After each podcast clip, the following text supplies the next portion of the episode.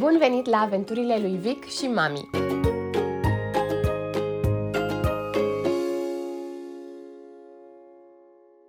Eu sunt Cezara și am devenit mama unui băiețel pe nume Victor în ianuarie 2022. Pe lângă mamă cu idei și întrebări, așa cum îmi place să spun despre mine, sunt și specialist în comunicare, pasionată de relațiile dintre oameni și, mai nou, de tot ce ține de zona de parenting cu respect și blândețe. Citesc de când mă știu, iar de când sunt mamă, citesc mult despre cum să creștem copii buni, veseli și plini de încredere în ei înșiși și în lumea din jur. Podcastul acesta se află la intersecția dintre un jurnal de proaspătă mamă de bebe și informațiile pe care le-am citit în cărți și care m-au ajutat să înțeleg mai bine cum pot să fiu alături de băiețelul meu în drumul lui prin viață. Acesta este un episod special, din categoria Jurnal de vară, episod scris cu ocazia zilei de 1 iunie, Ziua Copilului în România, dar și în alte câteva țări. Povestesc puțin despre copilăria mea, despre ce îmi doresc pentru Victor, dar și despre câteva lucruri învățate din două cărți pe care le recomand din toată inima. Copilul Invizibil, al lui Gaspar Gheorghi, și Cele cinci limbaje de iubire ale copiilor, de Gary Chapman, în colaborare cu Ross Campbell, ambele publicate la editura Curtea Veche Publishing. Sper să vă placă episodul și să vă aducă mai aproape de copilul din voi și de copiii voștri. Uite, hai să facem un joc. Eu pun o întrebare și înainte să-ți dau răspunsul meu, tu trebuie să pui pauză și să te gândești la propriul tău răspuns. Și dacă asta înseamnă că pui pauză de tot la episodul acesta, e foarte bine. Poate te întorci la el, poate nu. Eu știu sigur că sunt podcasturi la care nu reușesc să mă mai întorc, chiar dacă mi se păreau interesante. Dar, dacă te-ai întors măcar puțin de tot către tine însăți, atunci misiunea mea este plină de succes. Pentru că, așa cum o să povestesc puțin mai încolo în acest episod, să fim părinți mai buni presupune și o întoarcere către sine, o înțelegere și o acceptare mai bună a noastră de către noi înșine, ca mai apoi să ne ducem luminoși și deschiși în relația cu copilul nostru. Dar hai că am divagat prea mult. Începem jocul. Închide ochii, chiar acum, și gândește-te la următoarea întrebare. Ce gust are copilăria? Pentru mine, mai presus de toate, are gust de lapte fiert în ceaunul de mămăligă. Laptele ăla proaspăt, abia mulți de bunica, în ceaunul ăla puțin ars. Da, uite, prima oară mă gândesc la o mâncare mâncată la bunici, nu la părinți. M-a surprins și pe mine, mai ales că mama ne-a gătit mâncare bună de tot, de care și acum mi-e dor uneori și pe care abia aștept să o mănânc când mergem pe la ea. Și poate ne dă și asta de gândit, în drumul nostru de a fi cei mai buni părinți care putem fi. Să ne aducem aminte că nu putem fi totul și de altfel nici nu trebuie. Copiii au nevoie de relații bune și profunde și cu alți adulți din preajma lor, nu doar cu părinții. Iar dacă bunicii sunt disponibili, cred că sunt unele dintre cele mai potrivite persoane. Copilăria mai are gust și a cele mai parfumate și aromate caise mâncate vreodată, din caisul bătrân al bunicilor, cais care nu mai există astăzi, din care dădeam jos caisele cu prăjina. Așa am învățat și cuvântul prăjină. Ele cădeau pe pământul din curte, suflam praful de pe ele și gata. Lăsam sâmburile uscat la soare, pe prispă, și abia așteptam să ne spargă bunicul să mâncăm miezul. De fapt, caisele coapte erau ultima etapă în care le mâncam, pe cele care mai rămâneau să se coacă pentru că, desigur, începeam când încă erau verzi și acre, zarzere, și apoi în fiecare zi căpătau încă puțină dulceață, încă puțină culoare. O altă întrebare. Care sunt primele cuvinte la care te gândești când te gândești la copilăria ta? Pentru mine sunt joacă, afară, hai pe stradă, corcodușe, soare, vară, legendele Olimpului. Pentru mine, dacă copilăria ar fi un anotimp, ar fi o vară fără sfârșit – și dacă ar avea un singur gust, de fapt, ar fi un fruct aproape copt, luat direct din copac. Cum îmi imaginez că va fi copilăria copilului meu? Îmi imaginez o copilărie veselă și liberă, plină de joacă și de descoperiri pentru Victor, plină de năzdrăvănii specifice vârstei, plină de timp petrecut împreună, în care să ne conectăm cu adevărat, la masă, la joacă, în natură, Vreau să-i ofer lui Vic spațiul de care are nevoie să fie el însuși, alături de sprijinul de care are nevoie de la mine. explorare și conectare, conectare și explorare. Și mai vreau să-i ofer limite sănătoase, care să-l țină în siguranță și care să îl ghideze pe măsură ce crește. Pentru mine, dacă copilăria ar fi un verb, acela ar fi a zburda. Sunt curioasă care va fi verbul lui Victor. Gata jocul! Ești încă aici? Haide să îți spun câte ceva despre două cărți foarte interesante pe care le-am citit și din care am învățat foarte multe. Am mai spus-o de mai multe ori în celelalte episoade de podcast. Am citit despre asta în mai multe cărți ale specialiștilor. Relația părinte-copil este cea care influențează toate relațiile pe care copilul le va avea în viața adultă. De la mamă începe totul, spuneam în primul episod de podcast, pe care vi-l recomand dacă nu l-ați ascultat încă. Este cel mai ascultat episod dintre toate, cel pentru care am primit cele mai multe mesaje de la mame. Cum spuneam, cercetările de specialitate confirmă faptul că relațiile sigure, bazate pe încredere, sunt cele care ajută cel mai mult copilul să devină un adult de succes, în toate felurile în care măsurăm succesul. Dar, iar despre asta nu am mai vorbit până acum, relația părinte-copil este influențată puternic de relația pe care părintele o are cu sine însuși, cu propriul copil interior, cu propria copilărie.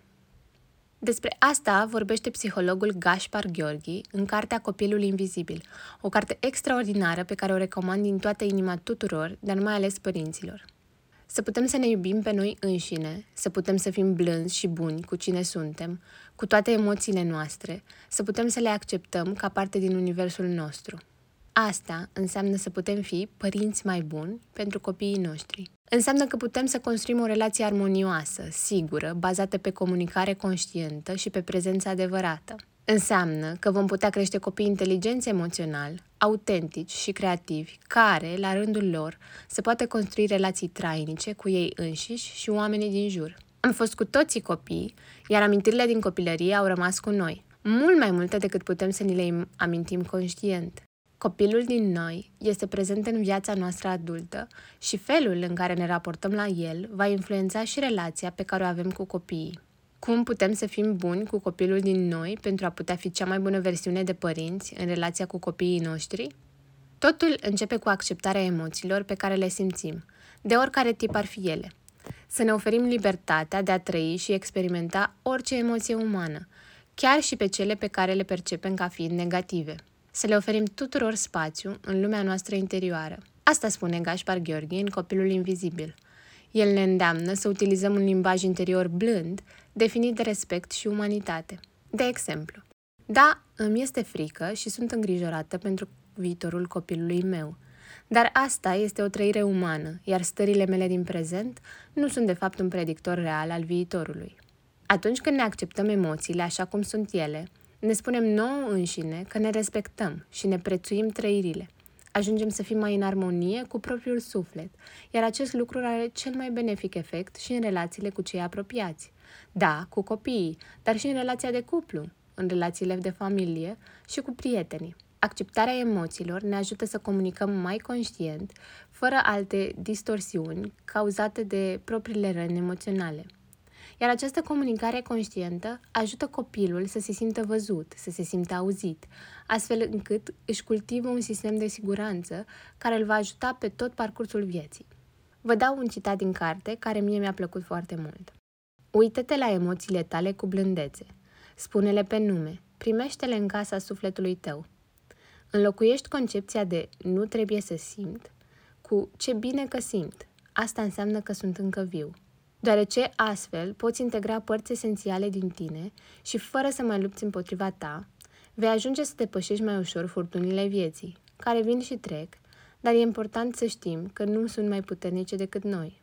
Astfel, vei putea să accepti un cuvânt crud rostit de către copilul sau partenerul tău, fără să faci din asta o criză națională, fără să-ți perpetuezi convingerea că, dacă simți frică, furie, tristețe în interacțiunea cu copilul, înseamnă că nu este bine. Ba este. Și este chiar sănătos, pentru că relațiile, la fel ca emoțiile, sunt vii și schimbătoare, exact așa cum suntem și noi. Dintre toate cadourile primite de 1 iunie, îmi aduc aminte de unul singur. Îmi aduc aminte de o pereche de role, primite cam pe la 10 ani, pe care mi le dorisem foarte tare și cu care m-am plimbat și m-am tot plimbat până mi-au făcut răni. Eram tare mândră și fericită cu rolele mele. Nu mi-aduc aminte nimic altceva, niciun alt obiect, dar știu sigur că întotdeauna era sărbătoare de 1 iunie. Întotdeauna mâncam ceva bun, pregătit de mama, sau ieșeam la înghețată sau prăjitură, primeam și cadouri, ne îmbrăcam în rochițe frumoase de vară. Știu sigur că mama nu a lăsat niciun 1 iunie să treacă nemarcat în vreun fel. Așa că de 1 iunie, chiar și acum la 30 de ani, am rămas cu sentimentul de bucurie că vine vara, că vine vacanța, că începe o nouă perioadă magică pentru un copil.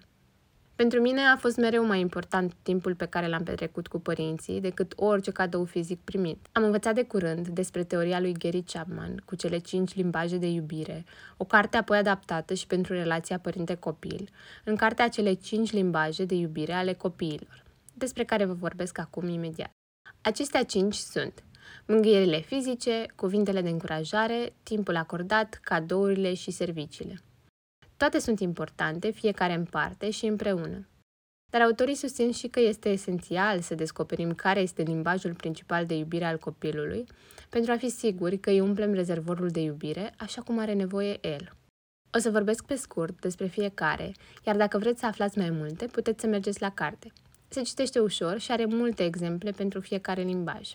Mângâierile fizice pot însemna îmbrățișări, ținut copilul în brațe în timpul în care citiți o carte, o ciufulire a părului sau o bătaie pe umăr când sunt mai mari. Chiar și o luptă în joacă, corp la corp, intră în categoria aceasta de limbaj al iubirii. Orice copil are nevoie de apropierea părinților lui, a mamei lui, în primele luni de viață chiar foarte, foarte mult. Cred că Victor a dormit pe mine, pe mine, până pe la 4-5 luni la aproape toate somnurile lui de zi. Dar această apropiere fizică trebuie să continue și pe măsură ce copilul crește, din partea ambilor părinți. Și da, chiar și băieții mai mari au nevoie de astfel de îmbrățișări și mângâieri, poate nu în fața altor prieteni de la o anumită vârstă încolo, dar cu siguranță în cadrul relației mamă-fiu ar trebui să existe. Eu sunt foarte curioasă cum va fi perioada de mai încolo cu Vic băiețel mai mare, dar momentan mă bucur tare de toate îmbrățișările și pupicii noștri cu Vic băiețel micuț, care acceptă și se bucură de orice drăgăneală cu mami. Cuvintele de încurajare sunt o altă modalitate de a exprima iubirea. Încurajarea și lauda trebuie să fie sincere și să se refere la ceva ce copilul chiar a făcut și de care poate fi mândru. Un lucru interesant mi s-a părut faptul că autorii menționează faptul că cuvintele te iubesc trebuie să fie de sine stătătoare, mereu.